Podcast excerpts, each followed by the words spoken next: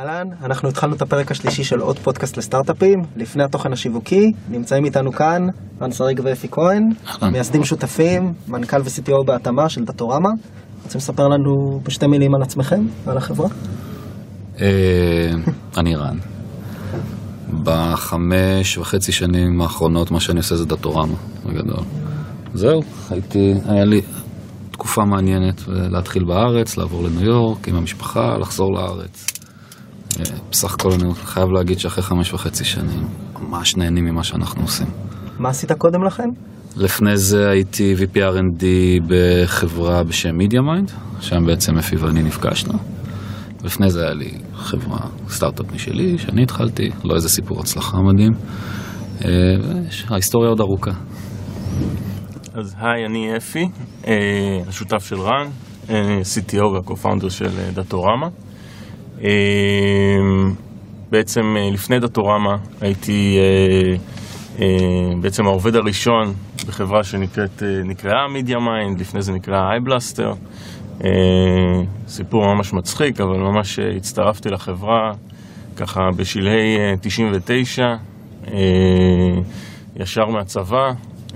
לא הגעתי מארגון טכנולוגי בצבא, הייתי לוחם, ופשוט ככה בסיטואציה של מזל ותזמון נכון של אה, לפני התפוצצות הבועה, מצאתי את עצמי באיזה דירה ברעננה עם, אה, עם ארבעה חבר'ה שהתחילו לעבוד על סטארט-אפ. אה, שלרבות השנים באמת מאוד הצליח, 2010 החברה עברה הנפקה ו-2011 נרכשה בלא מעט כסף. על מה אנחנו מדברים? על מידיה מיינד? מינימם. כן. אה, בעצם, אז הייתי שם משהו כמו אה, 12 שנה, ובעצם אה, שנה לאחר המכירה, אה, אני ורן אה, התחלנו את כל ה... אמרתם, עבדנו שנים טובות ביחד, היה כל כך כיף, בוא נעשה משהו ביחד. לגמרי. אז התחלתם את דאטורמה, ספרו לנו במשפט אה, למאזינים מה זה דאטורמה. אני חייב להגיד לפני זה שיש לנו עוד שותפה, היא פשוט נכון, לא יושבת פה, יש נכון, לנו עוד נכון. co-founder ית. נכון. אה, מה שמעניין, חוץ מזה שהיא בן- בן אדם מאוד מעניין, זה זה שהיא לא ישראלית, היא מעולם לא גרה בישראל ולא הכירה את ישראל עד שבעצם נהייתה שותפה שלנו. אה, אפשר לדבר אחרי זה למה, למה בעצם זה היה מעניין לצרף, אבל זה עד היום שיתוף פעולה, סיפור הצלחה יפה. אז אתם בעצם- יושבים פה בארץ, והיא, איפה? בניו יורק. יושב. בניו יורק, אני גם רוב הזמן בניו יורק. קצת יושב בארץ, כן. אה, ואפי יושב, ואפי מנהל את האתר בארץ. אה, מה זה דאטורמה? אז בעצם לפני שהתחלנו את, ה, את החברה ועבדנו בחברות, במידיה מיין, חברות אחרות שהסתכלו על העולם הזה, אמרנו, יש כל כך הרבה marketers אה, שמשתמשים בכל כך הרבה כלים כדי לדחוף את המסר ו- ולתקשר עם הקהל שלהם. וחשבנו שהעולם הזה נורא מסובך, אם אתה marketer אתה צריך, אנחנו היינו, בחברה הקודמת היינו כלי אחד שהשתמשו בו, היה פרסומות, rich media ובאנרים נגיד. אבל אם אתה מפרסם, אתה עושה כל כך הרבה דברים, אתה עושה search engine marketing, אתה עושה מובייל ווידאו, ואתה עושה אה, מיליון ערוצים בסושיאל, ופרסום חוצות, ואתה עושה איבנטים, אתה עושה PR, ואחרי זה אתה רוצה לחבר את זה עם איך שה-CRM שלך, בקיצור, העולם שלך הוא מסובך. ומה שמעניין זה שהולך וזה הולך ונהיה יותר מסובך. כשהתחלנו ב-2012 אז הסתכלנו, אתם יודעים, יש את כל המפות האלה שאומרות כמה טכנולוגיות יש של. היו שם אז 200-300 לוג, לוגוים, אמרנו וואו זה מפגר, זה כאילו לא, איך, איך אפשר להתמודד עם זה אם אתה מרקטר? היום, הבעיה מחריפה. אני לא יודע אם זה בעיה, אני חושב שזה די טבעי, כי זה, זה, זה עולם שזז נורא נורא מהר ויש המון אינוביישן. כל הזמן דיברו, יהיה קונסולידציה, אז נכון, קונים חברות. אבל לאנשים כל הזמן יש רעיונות, והעולם מתפתח. התקשורת היום של, תחשוב, ברנדים שמתקשרים איתנו, עם הקהל, מתקשרים איתנו בצורה אחרת ממה שתקשרו איתנו לפני 3, 4, 5, 6 שנים. אז נורא טבעי שיש הרבה יותר דרכים לעשות ולתקשר, אז אני לא חושב שזה, לא חושב שזה בעיה. גם הקצב של הקונסולידציה הוא לא מספיק מהיר. יש הרבה דיבורים בתעשייה בכלל, לאו דווקא על marketing טכנולוגי, אלא טכנולוגי באופן כללי.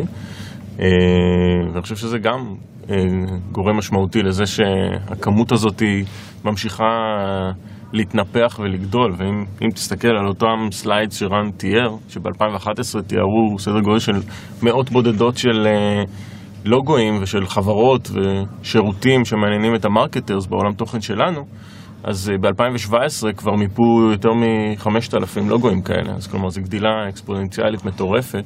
מדהים. ואיפה אתם נכנסים בתמונה? זהו, מה דאטורמה? אז אה, כשהסתכלנו על זה, אמרנו, אם אתה מרקטר מנסה להבין מה עובד ומה לא עובד, יש לך בעיה קשה. הבעיה היא בגלל שאתה משתמש כל כך הרבה טכנולוגיות, הדאטה שלך יושב כל כך הרבה מקומות.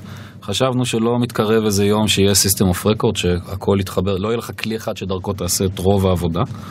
חשבנו שמה באמת שיכול לחבר בין כל הדברים האלה זה דאטה.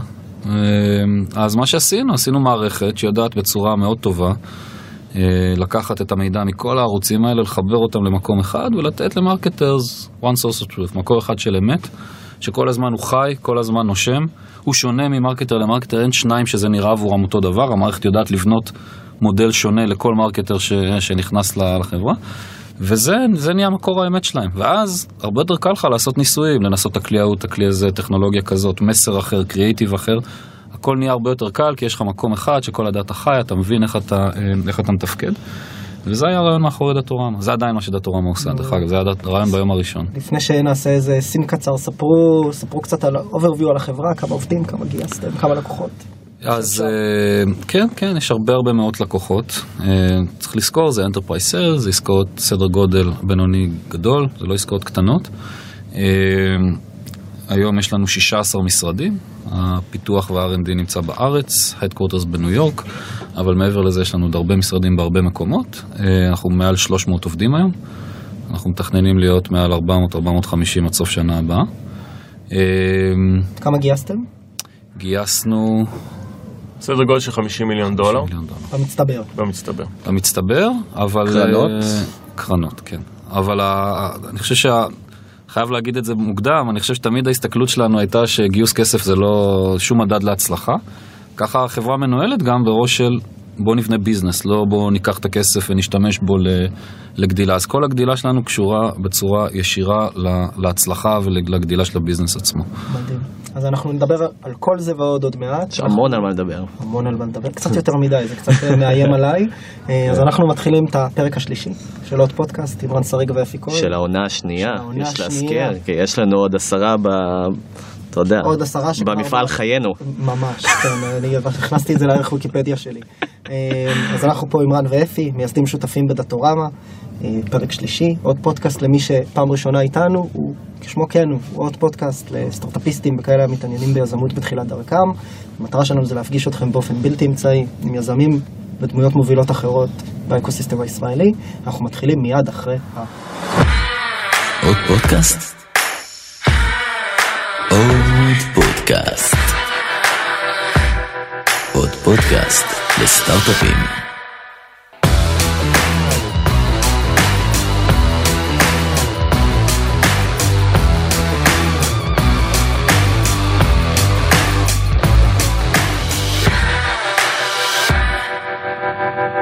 וחזרנו. חזרנו ואנחנו גם רוצים להודות לרייז על האולפן המהמם שלהם.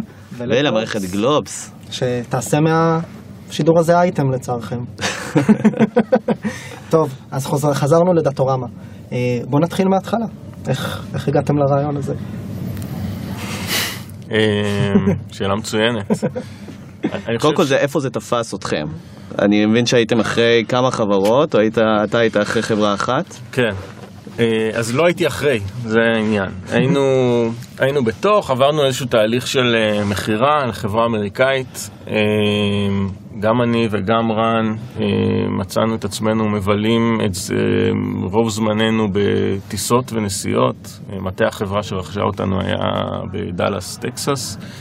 אה, פתאום... יש אה, מה לעשות בדאלאס? יש את הסטייקים הכי טובים שאכלת בחיים שלך. אה, סטייקים ופיקאפים גדולים. ניק אנד סאמס. ניק אנד סאמס, זו- המסעדה. אה, אבל בגדול אני חושב שפתאום כחלק מתהליך רכישה, אתה יודע, בתור דמות מובילה, שנינו היינו סמנכ"לים שצמחו עם החברה ו- וגדלו איתה והיה... אה, לנו הרבה אחריות אה, שניהלנו בעצם והיינו אה, די עצמאיים בתהליך הזה ופתאום אחרי תהליך רכישה אז אה, בעצם כל מוטת השליטה עוברת לחברה הרוכשת ו... אה, ואתה מן הסתם צריך, צריך להתיישר עם הצרכים ועם הדרישות של החברה הרוכשת. אה, אני חושב שזה גם מאוד קשור ל- לתהליך אה, או חוסר התהליך שהחברה הרוכשת אה, בעצם אה, יוצרת עם חלק תהליך הרכישה. מהמיזוגים אצלכם יותר, כן. חלק פחות. לגמרי. תרבות corporate שפתאום... לגמרי. כמה זמן קרה מיום ההקמה עד הרכישה? אה, מיום ההקמה של החברה כמה שנים? הקודמת, כן. MediaMind. הרבה, הייתי אומר, אה, 11 שנה. 11 שנים. 11 שנים. 99 עד 2010. בתקופה אינטנסיבית, אני מניח. סופר אינטנסיבית, ממש, זה היה, אה, אתה יודע, באמת מארבעה חבר'ה בדירה ברעננה, אה, דרך צמיחה כזאת של אה, פחות או יותר מכפילים את החברה משנה לשנה. כשאתה היית ממש איתם בצוות ההקמה. אה, לא הייתי פאונדר, כן, אבל הייתי ההקמה, ממש בצוות. ההקמה, זה גם, זה סיפור אחר לגמרי, אבל אה, של איזה מין טירוף זה, אה, שהעובד הראשון שלך הוא בעצם בן אדם לא מנוסה, שאתה צריך אה, להכשיר אותו וללמד אותו. יכול להתחבר? ממש, אני חושב שזה... אה, לא. כן, אני... לי, זה ממש. הצליח, אבל אני חושב ש... וקודוס ל... ליזמים אבל שם. זה לא מה שאתה עשית כשהתחלת חברה. לגמרי, בדיוק, זה- לגמרי. לגמרי, לגמרי, לגמרי, אבל אה, ממש זה היה משהו אז- מטורף. אז אחרי שמוכרים, לא? למה לא לנסוע לתאילנד רגע, לקחת את המשפחה לסיבוב בדרום אמריקה? אה, קודם כל לא היינו פאנדרים. אוקיי. לא, לא סבלנו, אף אחד מאיתנו לא סבל, אני חושב שהיה אירוע מעולה בשבילנו גם כן. אמ, אני לא יודע, אני חושב שהיה לנו רעיון שמאוד בער בנו. זה, אתה שאלת מאיפה בא הרעיון, נכון. הסתכלנו על הלקוחות שלנו ואמרנו, אין, לא יכול להיות שאין פתרון לדבר הזה, לא יכול להיות, יש פה פשוט הזדמנות, זה לא הגיוני, יש פה פשוט הזדמנות, חייבים לעשות את זה. ואני חושב בסוף שאנשים עושים זה לא, זאת אומרת כולנו רוצים כסף, כסף זה חשוב, ואני האחרון שיגיד שלא, אבל אני חושב שבהר גם היה, באמת אתה רוצה לעשות משהו שמשפיע, לעשות משהו שיש לו אימפקט, זה, זה הרגשה של יצירה אמיתית, שיש לך רעיון, אתה יושב איפשהו ויש לך רעיון, ופתאום אחרי שנתיים או שלוש אתה יושב ב... לא יודע, בטוקיו עם איזה, אתה יודע, אנשים שלא היית פוגש בשום צורה אחרת, ואתה רואה על מסך ענק את המוצר שלך, מציג ביפנית, ואתה עושה את זה גם בניו יורק וגם באוסטרליה. זה הרגשה של יצירה, וזו הרגשה מדהימה, ואני חושב שזה מה שחיפשנו. קצת בין השורות, אני שומע, של...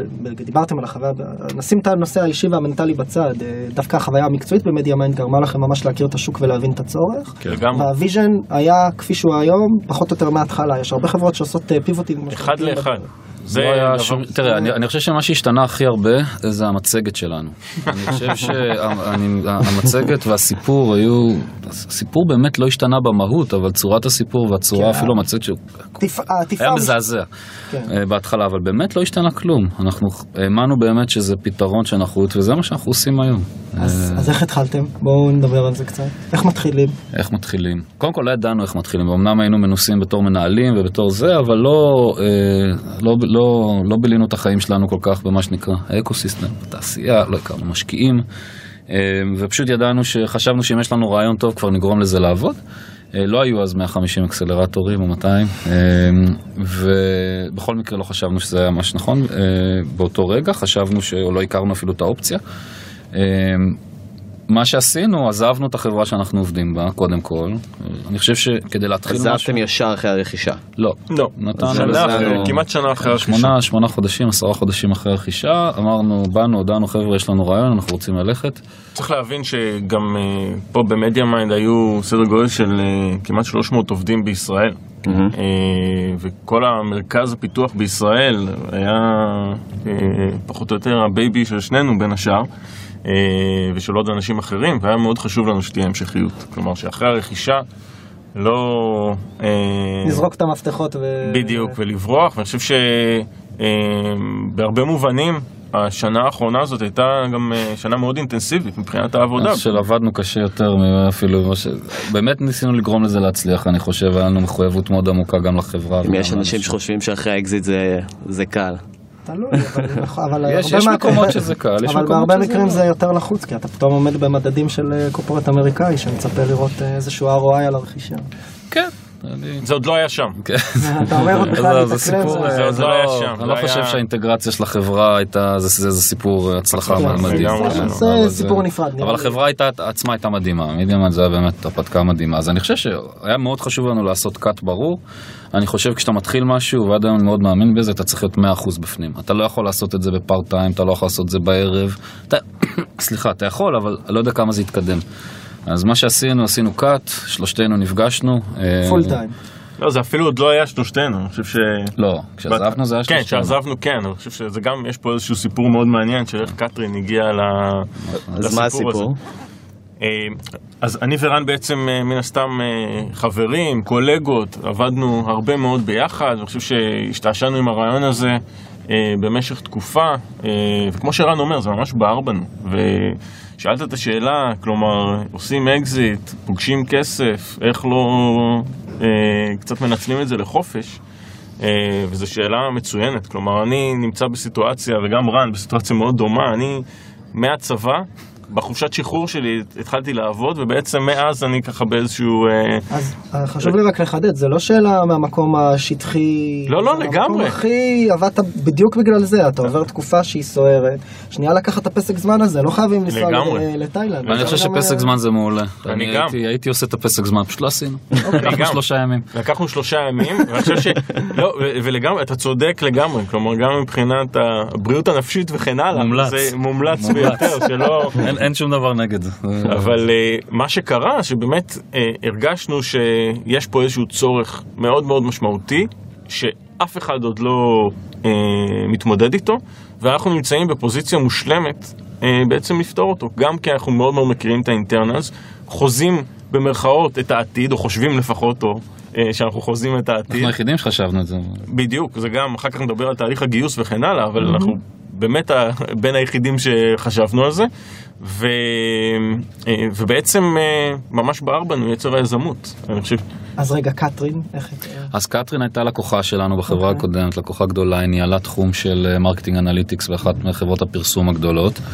וכשהתחלנו את זה אמרנו, תקשיב, אנחנו שני מהנדסים בסוף, אנחנו שני אנשי פיתוח, אנחנו יושבים בישראל, אני יש אנשי מוצר, פיתוח, ואנחנו רוצים מישהו שיצטרף אלינו, שחי את הבעיה ביום-יום מהצד של הלקוח.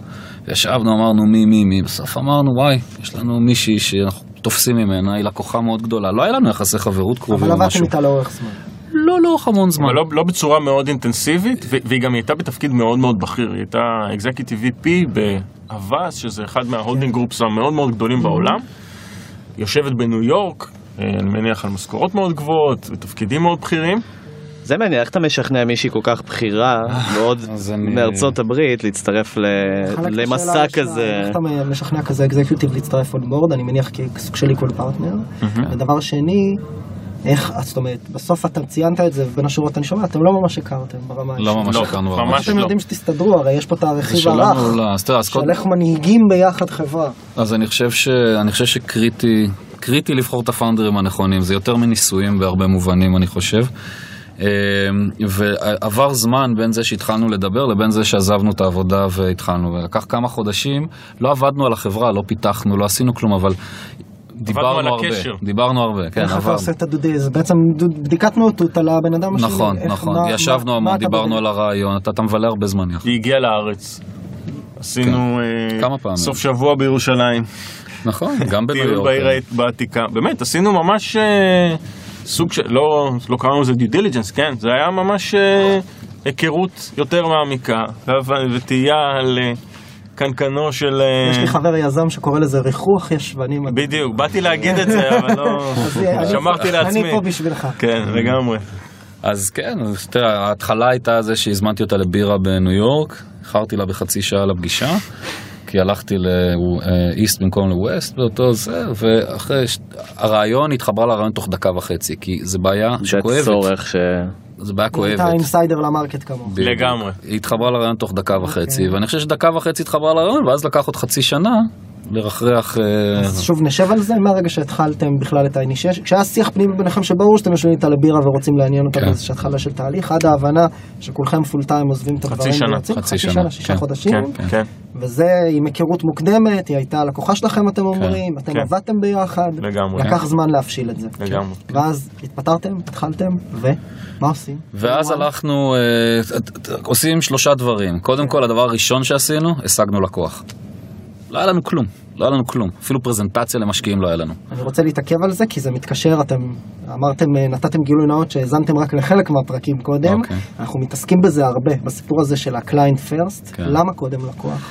תראה, אתה יכול, אני, אני חושב שאתה יכול לשבת בחדר ולדמיין איך מוצר צריך להיראות אלף פעם. הסיכוי שאתה תשב שנה, תבזבז זמן כסף, תגיע למשהו, תוציא אותו לשוק ויגידו לך וואו זה בדיוק מה שאני צריך, הוא אפסי. לא משנה כמה אתה חכם.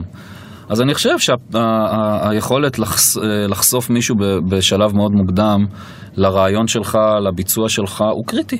כי הבן אדם חי את הבעיה. קודם כל אתה רוצה להבין אם הלקוח הזה בכלל מסכים עם זה שיש בעיה, ואם בעתיד הוא יהיה מוכן לשלם כסף על זה. זה, זה בסוף המדד הכי טוב. זה בעצם הוולידציה האמיתית אה, לרעיון ואיזושהי אינדיקציה מאוד מאוד מאוד ראשונית ל product market fit. הכי הכי ראשונית, שאין product ויש... אה, ויש fit. ויש fit. מעולה, אז אה, בוא נוריד את זה לקרקע. איך מוצאים לקוח כזה? כי יש פוטנציאלית כל כך הרבה אנשים שאפשר ללכת אליהם, ולפעמים הם מקבלים גם עצות הכי טובל, אז מה, מה בעצם אתם עשיתם בשביל לזהות הפוט, את הלקוח הפוטנציאלי הזה? אנחנו חשבנו על סוגי ארגונים שאנחנו רוצים ללכת, אמרנו קודם כל זה דבר, דבר ראשון, אתה לא יכול להביא, אם אתה פונה לשוק האמריקאי או האנגלי או זה, אז אתה לא תביא מישהו ביפן, אתה לא תביא מישהו בישראל בתור לקוח ראשון, אתה תביא מישהו שחווה ביום יום את אותם חיים שאנחנו מצפים שהלקוחות שלנו יהיו, ואתה רוצה מישהו שיהיה מספיק חברי, לא החבר הכי טוב שלך כי אז זה מוטה לחלוטין, אבל איזושהי שיחה חברית שבאמת יהיה מוכן לתת פידבק ולהתנסות עם מה שאתה עושה, ואז אתה מתחיל להשתמש ב network להביא את הבן אדם הזה. ושהוא לא giant גם. כן. כלומר שהוא לא יהיה outlier ברמה הזאתי שהוא... אה, כי ג'יינטים יש להם... בין הכיסאות. בדיוק, ג'יינטים יש להם תמיד את המקרה קצה שלהם ואת הדברים שלהם, זה צריך להיות מישהו שהוא מאוד מיינסטרימי, שהוא אה, ככה באברג' של הלקוח הטיפוסי מאוד שלך. מייצג. מאוד כן. מאוד מייצג. אנחנו תכף נדבר קצת על רעיון לקוח והדברים האלה, אם תרצו, ויהיה זמן. אמרת שלושה דברים, הלכתם, הבאתם לקוח, ושתיים ושלוש. התחלנו לתכנן את המוצר. אוקיי. ומשרד. ו- כן. לא, באמת, זה היה... הרבה פעמים מתלבטים, לשבת, לעבוד מהבית, מבתי קפה, ממשהו כזה. לקחנו את המשרד, אה, כלומר לא משרד מפואר וזה, חדר ישבנו לשני בחדר. אנשים. כן, לא ישבנו- המשרד בידיעה. לא, חדר. לא, לא, חדר, לגמרי חדר. לקום אבל, כל בוקר אבל, לעבודה. בדיוק. קמנו בבוקר, הלכנו לעבודה. ישבנו. אני ורן, עוד לא היה לנו מה לעשות, כן? אבל ישבנו ביחד בחדר, ו, וזה... זה מה שרציתם, המשמעת הזאת... יחד. זה שינה משהו ב mindset שלכם לגבי, ה... שינה. לגבי התהליך הזה? אה, העובדה שגם אם זה רק משרד וגם אם זה נראה אותו דבר כמו בבית, זה שינה עצם העובדה שהיה לכם מקום. ניסינו לעבוד מהבית. כן, זה לא עובד. זה לא, לא כך זה עבד לא לנו, עובד. אני חושב שזה מאוד תלוי פרסונלית. אתה רוצה להשקיע בזה פול טיים, אתה רוצה להיות כולך מרוכז ב- בדבר הזה מהבוקר עד הערב. בעיניי זה קריטי. לגמרי, אז לקוח, מוצר, משרד, כסף. וכ- וכסף. כן. וסליחה, אם, אם סופרים את זה ככה זה ארבעה דברים, כי לקוח נכון. ומוצר זה יחד מבחינתי, אבל אני חושב שגיוס אנשים. התחלנו באמת, עוד לפני שהיה כסף, עוד לפני שהיה זה, התחלנו לחשוב על מי האנשים שאנחנו רוצים שיצטרפו אלינו. לכשיהיה כסף. לכשיהיה כסף בדיוק, ואנשי להכין פיתוח. אותם.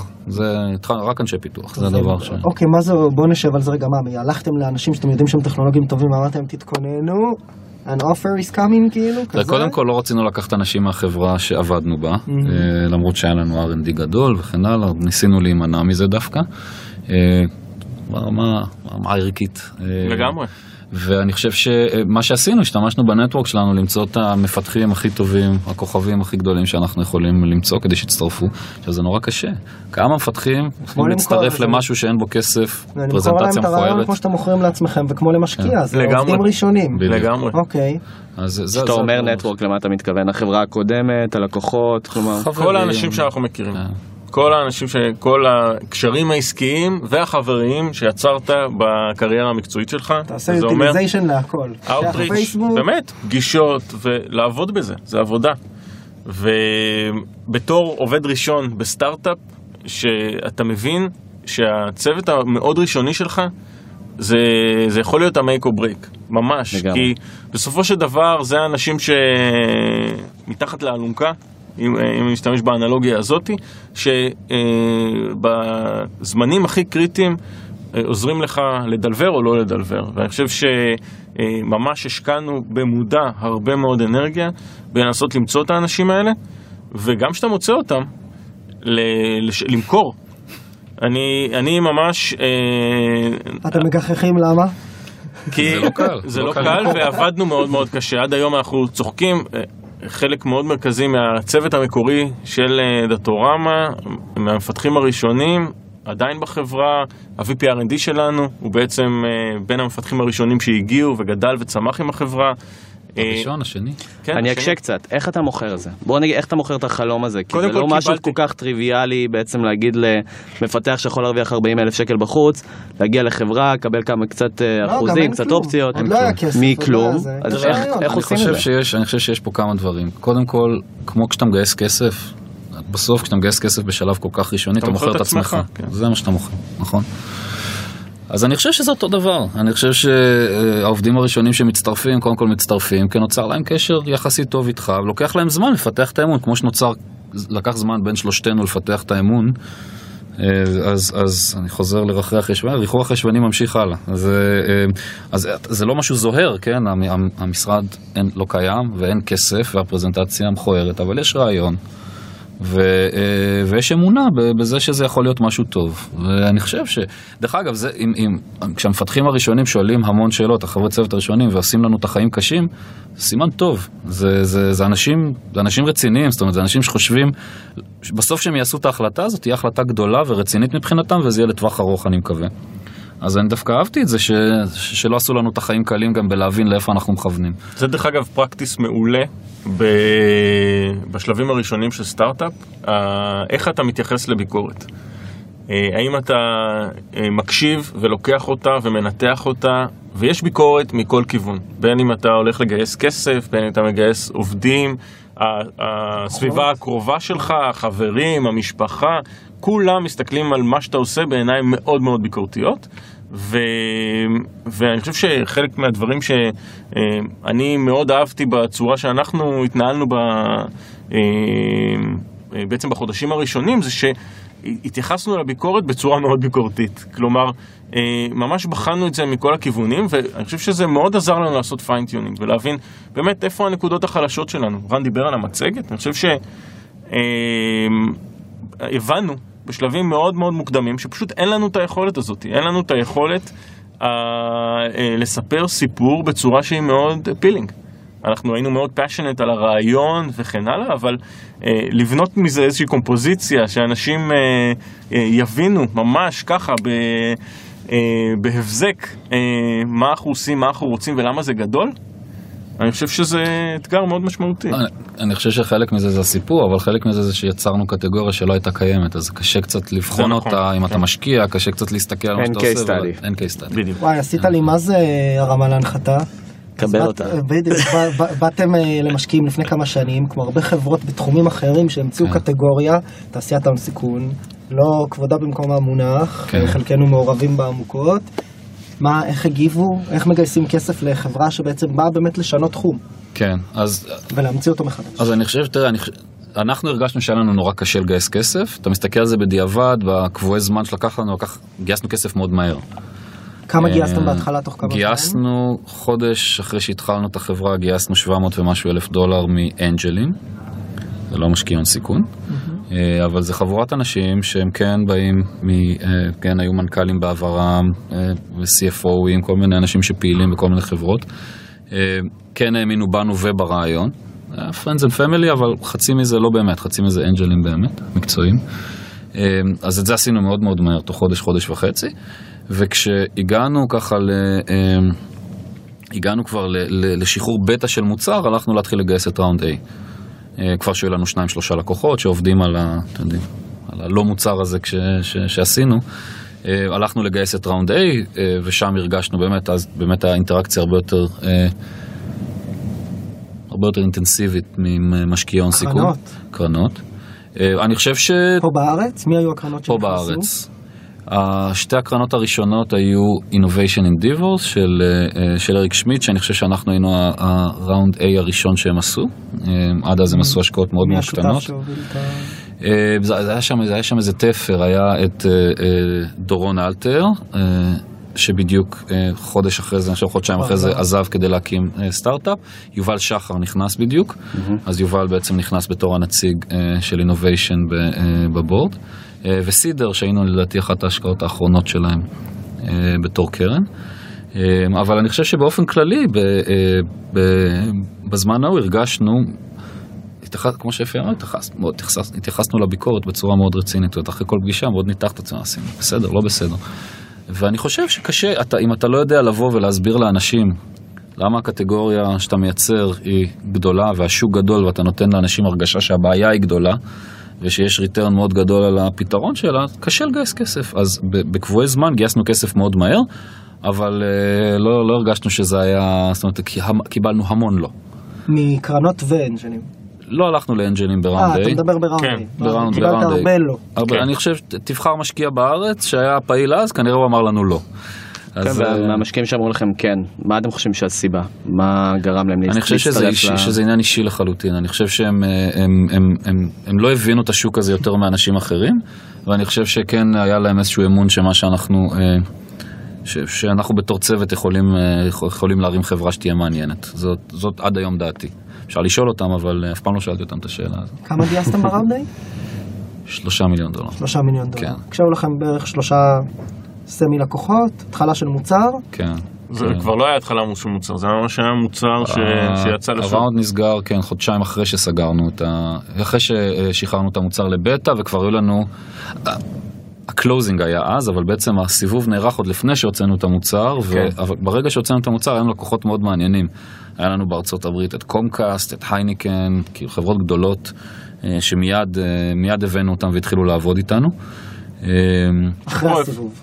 לא, אה, לפני. לפני ה closing של הסיבוב כבר זה זה קרה. איך מגיעים ללקוחות כאלה שהם brand names? אז זה גם חלק מהיתרונות שלנו שבאנו מהשוק והכרנו אותם. אז בין אם קתרין וה network שלנו.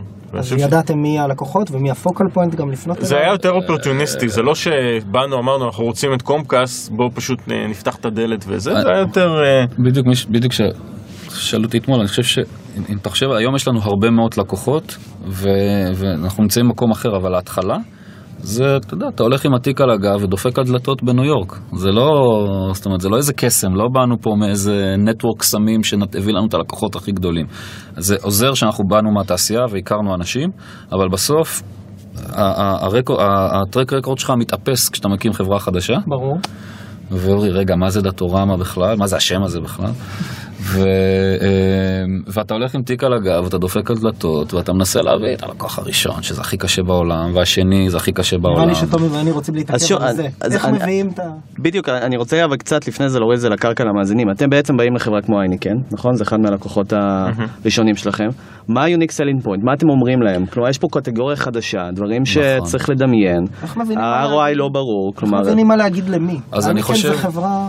נכון, אז אני חושב שעוזר, עוזר שאתה מכיר את התעשייה למקד את, ה, למקד את הבעיה. נכון ש... אתה בא מדבר עם הבן אדם, קודם כל אתה צריך למצוא את הבן אדם הנכון, שזה קשה. נכון שאתה לא מצליח להבין מה הולך בכל הערוצים שאתה עובד, נכון שאתה מוציא ככה וככה כסף ואתה לא יודע מה אפקטיבי, מה לא אפקטיבי לרוחב, כל מה שאתה עושה, נכון. הנה בוא אני אראה לך איך שתי חברות אחרות פותרות את זה, ואנחנו מוכנים לעשות את זה בשבילכם בגלל שאנחנו חברה חדשה ואתם לא כל כך חשוב. נעשה את זה, נתחיל בקטן. אמ, דרך אגב, הלקוחות האלה שהתחילו איתנו בהתחלה, אני חושב ששנתיים אחרי זה הכפילו את ה...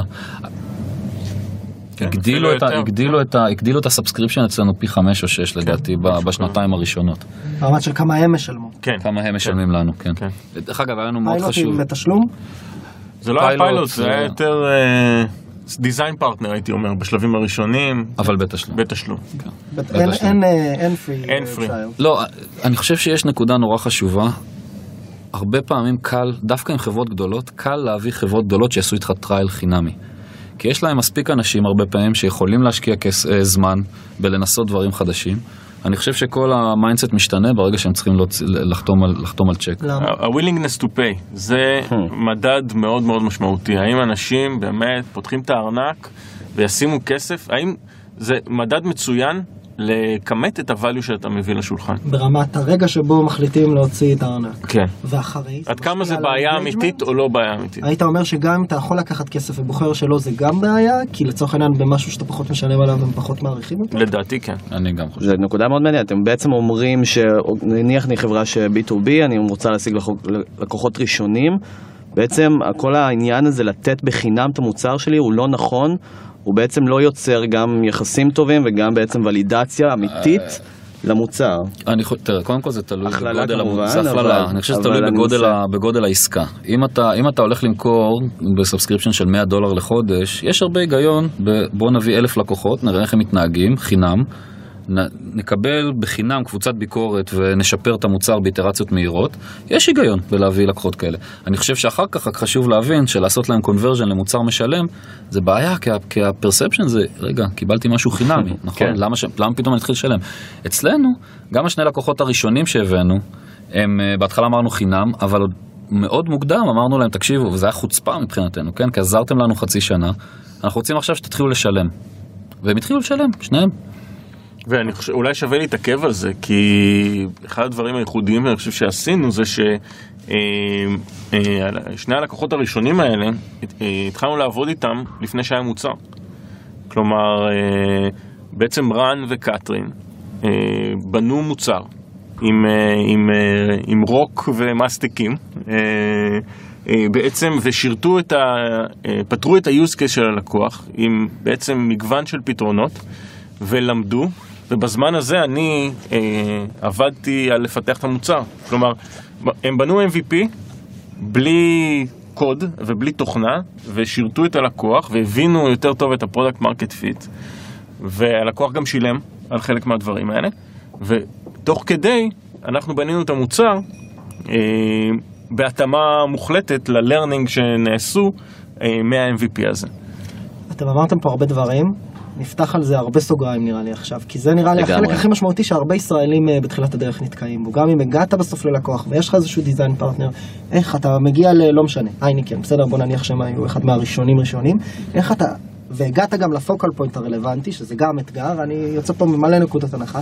אתה יושב עם הבן אדם, אין לך מוצר באמת, לא, כבר יש לך, בשלב הזה כבר יש לך מוצר. אז קצת, כשאתם, יש את ההתחלה של, מה, איזה שאלות אתה שואל כדי להבין מה הוא צריך, ואיזה שאלות לא שואלים.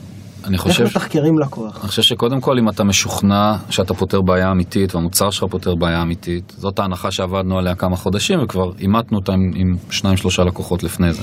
עכשיו מגיע לחברה יותר גדולה. אנחנו הנחנו, אני לא, תראה, אני לא יודע מה התשובת בית ספר, אבל אני, אנחנו הנחנו שיש להם בעיות דומות. אז הפיץ שלך זה נכון שיש לך את הבעיה הזאת והזאת, נכון שאתה לא יודע לעשות אופטימיזציה טוב, נכון שאתה אפילו לא יודע ברמה היומית להסתכל כמה כסף הוצאת. אם הוא אמר כן, מספיק זה שאני פותר לו את הבעיה הקטנה, אני חושב שהמוצר שלי יכול לפתור עוד אלף בעיות, כן? אבל מספיק שאני פותר לו בעיה שהיא יחסית קטנה ומצאתי את הנקודה, אפשר להיכנס ולהתחיל לפתור. עכשיו, לשאלה שלך שאיך אתה מתחקר לקוח, אני חושב שבשיחות כאלה, שיחות ראשוניות, הדבר הכי חשוב הוא להקשיב, קודם כל. לפני שאתה מתחיל לדבר, בוא תשב, תקשיב רגע, תנסה, אם בן אדם מספיק מסכים לתת לך זמן, לכוון אותו לאזור שאתה עובד בו, ולשמוע רגע איפה הבעיות שלו. ואז אתה... וזו בעיה אמיתית, כי יזמים מאוד אוהבים לדבר על המוצר שלהם, ומאוד אוהבים ופחות אוהבים אה, להקשיב. וזה ממש נקודה, גם אנחנו מצאנו את עצמנו הרבה הרבה, אתה יודע, overselling, כי אתה באיזושהי סיטואציה שאתה מרגיש שאתה צריך אה, למכור ולמכור ולדחוף ולספר, וככה, יש תמיד את האנלוגיה הזאת של אה, אה, להרים אה, אה, סלע מאוד מאוד גדול על ההר, שאתה דוחף אותו קדימה, אז אני חושב שזה חלק מזה, והרבה פעמים לא מקשיבים. אתה יושב ואתה עושה overselling, ובסוף אה, לא שמעת כלום ולא קיבלת שום input מהלקוח. אז איך אתה פותח שיחה כזו ושואל שאלה שמכווינה אותו לאזור בלי pitching? אה, תשמע, אנחנו דאטורמה, אנחנו אה, יודעים, יודעים לתת לך one point of truth, one, one source of truth across כל מה שאתה עושה. בוא תספר לי רגע על היום יום שלך, תספר לי איך אתה מתמודד עם כל הדאטה ש, שקיים לך בכל הערוצים ואיך אתה באמת מוציא, איך אתה יודע לבוא ולדווח להנהלה שלך מה עובד ומה לא עובד, איך אתה מחליט איפה להוציא את הדולר הבא. ואז מתחילים לדבר. מתחילים לדבר, שואלים שאלות, ואני חושב שאחרי 20 דקות, חצי שעה שהבן אדם מדבר, אתה מבין, קודם כל אם יש fit או אין fit, ואם יש fit, איך אתה מראה לו את המוצר בצורה שהכי תעניין אותו מאותו רגע והלאה. זה כבר, אנחנו כבר גולשים לאיך מוכרים, איך עושים enterprise sale, זה, זה כבר, אה, זה נקודה אחרת, אבל אה, בלקוחות הראשונים זה קשה.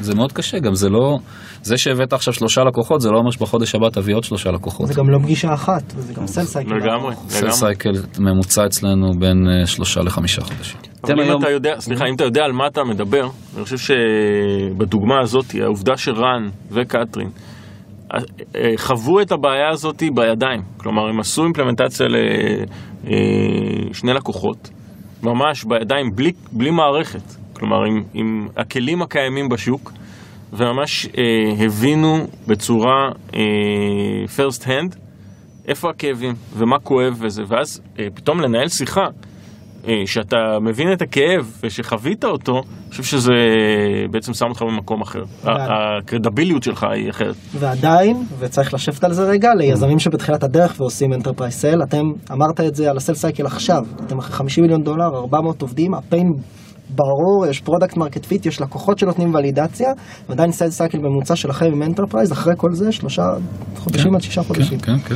אוקיי, אז אתם עושים מערכות- היום באמת בבלעדית, ה sales שלכם עובד בעיקר דרך איזה ערוצים? כלומר זה משהו שמאוד מעניין, כי הייתה לנו שיחה כאן עם ערן על מ-Monday, The Pulse לשעבר, ובאמת אנחנו רואים פה איזה סוג של שינוי בגישה. אם עד היום הגישה הייתה של ציד, אנחנו הולכים לעשות hunting ללקוחות המרכזיים, למצוא את ה focal point, ובאמת סיילס של מחזורים מאוד מאוד ארוכים. היום אולי הגישה טיפה היטשטשה, כלומר שזה כן מאוד מאוד דומה ללקוחות קצה, בגישה של סושיאל מדיה וערוצים שהם הם לא קונבנציונליים ל-B2B. איפה אתם נכנסים כאן? אתם בעצם רואים את השינוי הזה, או שאתם בעצם ממוקדים באמת עדיין בציד הזה במקום בדייג, בוא נגיד, כן. מבחינת תראה, אני חושב הגישות? שתשובה טיפה ארוכה. קודם כל, מה שאתה אומר מאוד תלוי, איך אתה מוכר מאוד תלוי בגודל העסקה, כשאתה הולך למכור. אה, אנחנו כן מוכרים עסקאות יותר קטנות, אה, ללקוחות יותר קטנים, האמת שאנחנו אפילו מגבילים את הגודל, אנחנו לא, מתחת לגודל מסוים אנחנו אפילו לא מוכרים. אבל ללקוחות יותר קטנים בגודל עסקה יותר קטן, כשאתה brand manager באיזה, באיזה חברה גדולה, יותר קל לך להוציא כרטיס אשראי ולכתוב צ'ק קטן, או לכתוב צ'ק קטן, זה הרבה יותר פשוט. אם אתה הולך למכור עסקה של מאות אלפי דולרים בשנה, מיליון דולר בשנה, שני מיליון דולר בשנה, אתה לא, זה לא באמת משהו שאתה עושה, אה, אה, אה, שהוא דומה ל consumer sales, לא יעזור מה שתעשה. אז אני חושב שהשאלה שלך יותר מתייחסת לאיך אתה משיג את, ה, איך אתה משיג את, ה, את ה traffic, איך, איך, איך באמת נוצר ה engagement הראשוני עם לקוחות, ופה יש, אה, זה לא איזה סוד גדול, יש, אני חושב שיש היום סטנדרטים בעולם הזה של SaaS, Enterprise, B2B, אני חושב שהיום אה, בערך, אה, קודם כל אין ויכוח על זה ש-inbound traffic, זאת אומרת אנשים שמגיעים אליך, מגלים התעניינות במה שאתה עושה, ה-conversion rate שלהם, הסיכוי שהם בסוף יהיו לקוח הוא גבוה הרבה יותר מאשר ציד, מאשר שתלך החו- הח- החוצה. אז קודם כל, יש, אתה צריך לבנות את פעילות השיווק שלך בצורה כזאת, שבאמת תגביר את המודעות לברנד שלך, תפגע באנשים הנכונים, שאנשים יתחילו להיחשף לקונטנט שאתה עושה, יתחילו לשמוע אותך ולתפוס אותך בתור, אה, בתור אה, thought leader. בתור אה, מוביל, מוביל דעה, ו, ו, ואז האנשים האלה, בשאיפה, כל התעשייה הזאת תתחיל להגיע אליך בצורה יזומה. אז זה נהדר. זה אחד. זה אחד, אבל אתה מגיע לגודל מסוים, שזה לא, אתה, אתה, אתה רוצה לגדול, אתה רוצה לגדול משמעותית ומהר וזה, אז כמובן שיש גם ציד. אז יש גם Outbound, יש גם ללכת החוצה ולזהות את החברות הנכונות. אמ, יש קונספטים, העולם הזה של marketing ב-B2B ו enterprise משתנה קצת. אז נכון שיש לעסקאות היותר קטנות, אתה מסתכל על דמיון ל-consumer sales, ל-B2C, ובעסקאות אה, יותר גדולות יש קונספטים יותר של אה, account-based marketing, איך אתה באמת מנהל שיחה מתמשכת עם, אה, עם lead כזה או אחר על פני זמן, ושם יש שיטות גדולות והרבה טכנולוגיה והרבה... אני חושב שה marketing department שלנו בעצמנו הוא נורא מעניין, עובד בצורה נורא מעניינת. אז אה, יש לנו את השיטות, את ה- את הדרך שאנחנו מביאים את הלקוחות. ספר קצת על איזה דוגמה או שתיים, אם אתה יכול, על איזה use case, של איך להגיע ללקוח enterprise. תראה, אתה יכול, אז עוד פעם, אם אתה, אם אתה רוצה לייצר inbound, אז אנחנו עושים הרבה webinars, אנחנו לוקחים לקוחות שלנו ונותנים להם לספר על איך הם עובדים עם דאטורמה, ואז אנשים אחרים באים לשמוע אותם. כש... אתה צריך ליצור content, אני חושב שזה המפתח. ה content יכול להיות content webinars. thought leadership. בדיוק, כן, בדיוק. אבל זה לא מספיק שהוא יישב על הבלוג שלך, ואתה מחכה שמישהו כן. יקרא אותו, או כן. שתשלם המון כסף ל traffic כדי שיגיע לקרוא אותו, זה לא מספיק, אני חושב שאתה צריך למצוא את הדברים שבאמת מעניינים אנשים בתחום שלך. אז אצלנו למשל, אם, אה, אני יודע, אם brand manager ב Electronic Arts מספר איך, אה, איך הם עובדים עם דאטורמה לאורך זמן, זה מדליק, זה כאילו זה, זה אנשים אתם נמשכים לזה. משתמשים ממש כ-user generated content של בעצם... אנחנו עושים webinars עם לקוחות שלנו למשל. הם יושבים שעה ומספרים, עושים אנחנו ה facilitator של כל התהליך, והרעיון הוא ש- to educate the market אה, ו- ולתת value, אני חושב שגם כנסים זה דרך טובה. כלומר, זה, זה לא זבנג וגמרנו, אין, אין פה איזשהו פטנט שבצ'יק אתה, זה, זה איזשהו תהליך, פטנט. תהליך ארוך ש, שצריך להביא אותך ולמצב אותך אה, בתור אה, מישהו שיוצר ערך, ואם אני עכשיו לאורך marketer, זמן. לאורך לאורך זמן, זמן. ואם עכשיו אני marketer שמעניין אותי לגדול ולצמוח אה, בצורה אה, מקצועית, אז כנראה שמעניין אותי מאוד לשמוע מה עושים ב Electronic Arts, ומעניין אותי מאוד לשמוע מה עושים ב Salesforce, ומעניין אותי מאוד לשמוע מה עושים ב-IBM לצורך העניין. וה premise של הוובינר הזה, סליחה שאני יורד לפרטים, זה היי, אני brand manager ב Electronic Arts, בואו תראו איך אני עובד עם דאטורמה, בואו תראו איך אני עושה לא. optimization ל marketing channels שלי בכלל, ועל הדרך, אה, זה אנחנו משתמשים בדאטורמה, חשוב שזה... זה יותר הכיוון, כי תראה, אני לא באמת יותר מה מאמין... שאני ב- אמרתי. כן, אוקיי. אני יותר מאמין- אני פחות מאמין בהארד סיילס, אני אני יותר מאמין שאם אנשים מוצאים ערך במה ש- אה, במה שהלקוחות אומרים, זה, זה, זה ישחק לטובתנו. למשל, עשינו פעם ראשונה את האירוע לקוחות הראשון שלנו בסוף אה, השנה. עשינו, השקענו, באמת, עשינו אירוע מדהים, שכל הקונספט של האירוע, שהבאנו המון לקוחות שלנו ולקוחות פוטנציאליים לאותו מקום, ונתנו להם לדבר אחד עם השני ולהציג אחד לשני קונטנט. לא רק אה, וואו איזה מדהים דאטורמה, איך אתם עושים branding ו online כן, marketing? כן, אז אנשים עלו וסיפרו סיפורים מטריפים, זאת אומרת, זה, אני אומר לך, אם אני marketer, זה מקום שהייתי רוצה ללכת אליו, ללא קשר. ללא קשר לדאטורמה בכלל, כי אני לומד, כי אנשים לומדים, ונוצר שם איזה community, שאנשים התחילו לתקשר ביניהם גם מעבר לקונספט של דאטורמה רק. אני חושב שזה הגישה שלנו, זה, זה הצורה שאנחנו מאמינים ש, שצריכים לעשות. איך אתה מייצר, איך אתה מייצר ללקוח שלך ערך? ערך, גם כחלק מתהליך המכירה, עדיין לייצר. ערך, יפה. כן, כן, כן. כן. טוב, אז אנחנו באמת לקראת סיום וגם לקראת שנה חדשה בעוד כמה ימים, 2018 מתקרבת אלינו בצעדי ענק, ואני אישית בשנה חדשה עושה סוג של כזה New Year's Resolution או whatever איך תקראו לזה. אה, מה, בוא, בוא נגיד, תנו לי איזה שלושה דברים מרכזיים שאתם הולכים איתם לשנה החדשה, אתגרים, או גם מבחינת ה vision שלכם, מה הייתם רוצים בעצם, איך, איך הייתם רוצים לראות את שנת 2018? אני אישית רוצה, אה, רוצה לראות אותה, אני חושב שזו השיחה שלנו גם בתוך חברה, אני אישית רוצה לראות יותר לקוחות מקבלים יותר ערך מהשימוש שלהם ב- בדאטורמה ואיך אנחנו, כל, כשאנחנו חושבים על איך מפתחים ומה עושים, איך אנחנו מוסיפים ערך למי שעובד איתנו, זה, זה מה שמוביל אותנו כל הזמן בראש. אה, אז אני רוצה עוד מזה, זה, אני חושב שאנחנו אה, לא גמרנו את העבודה, יש לנו מלא מה לעשות, מלא דברים. הכיוון הוא לעשות עוד סיבוב? גיוס? גיוס? כן. אני מאוד מקווה שלא, שלא. מאוד מקווה. אוקיי. מישהו מישהו שאוהב לגייס כסף? מה איתך? אה, אני חושב שהעניין הזה של המתח בין אה, לתת אה, פלטפורמה טכנולוגית וסט capabilities אה, מוצריים אל מול אה, package solutions, אני חושב שזה תמיד משהו שבעולם ה-B2B הוא אה, מאוד מאוד מעניין, הוא מאוד תלוי בסוג הלקוח שאתה פוגש ועד כמה טכני או לא טכני הוא. אני חושב שזה משהו שבהחלט מאוד מאוד מעניין אותנו. האריזה הזאת, העטיפה היותר אה, קלה לעיכול, הייתי אומר, אה, זה משהו שמאוד מעניין אותנו ברמה האסטרטגית. אני חושב שאתגרי צמיחה, כלומר, אה, אה, לא מדברים על זה הרבה, או שאולי כן, אבל אה, אה, בטח לחברה כמו שלנו, שרן סיפר, 300 עובדים, מסיימים את השנה, התחלנו אותה עם אזור ה-160 עובדים. אה, ואנחנו נמצאים בקצב כזה שבעצם עד השנה הזאת אתם הכפלנו. עדיין אה, מכירים את השמות של כל מי שעובד בחברה? Challenge. Challenge, עובדים על זה קשה. עובדים על זה מאוד קשה. עם name tags ב... לא, לא. זה- אתגר מהותי שחבר'ה שב monday הם גם דיברו על זה, שאתה מכיר את כל ה-80 איש, ופתאום בתוך שנתיים אתה לא מכיר אף אחד במסדרונות.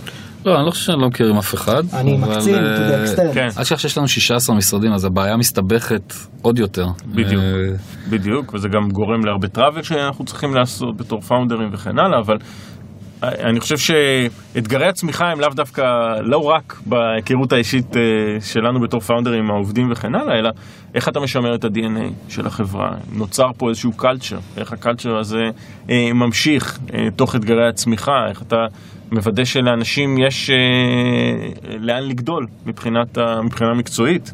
אתה יודע, אנשים ש...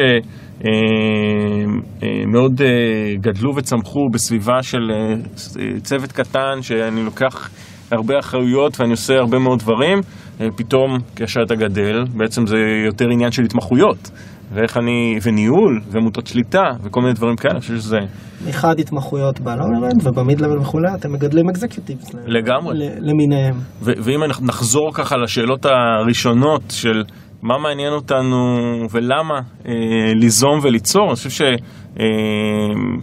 לשנינו, העניין הזה של, אה, אה, זה קצת קלישאה, אבל הציונות ו, ובניית אה, עולם הייטק עם אנשים שיש להם ניסיון באר, בארגון בינלאומי שמוכר ל-B2B, ככה אנחנו בנינו את הקריירה שלנו. אנחנו למדנו בבית ספר מצוין אה, לעשות את הדברים האלה, ואנחנו בהחלט רוצים ללמד, ואנחנו עושים את זה, אה, ללמד עוד אנשים לעשות את זה. ומבחינתי הסימן הצלחה הכי גדול אה, לדאטורמה זה שאנשים שגדלו בדאטורמה יצאו החוצה ובעצם יבנו מה ש MediaMind עשתה לכם, לגמרי, לגמרי. מדהים. טוב, אז אין לנו זמן אה, לעוד שאלות, אני מבין. אנחנו, אני. חושב שהמשפט הסיומי הזה היה כן? מאוד על- מאוד... על אה, MediaMind. מכאן אפשר רק. להרוס, רק ירידה מכאן, אבל... אה, סליחה, בסדר, הבנתי את הרב. לא, שדאטורמה תהיה המילה האחרונה, אז עזוב את MediaMind. חברים, אנחנו רצינו להגיד לכם תודה רבה, אנחנו באמת תודה ככה תודה, נהנינו. למדנו. זהו, נתראה בפרק הבא. אחלה, תודה. תודה רבה, שמחנו.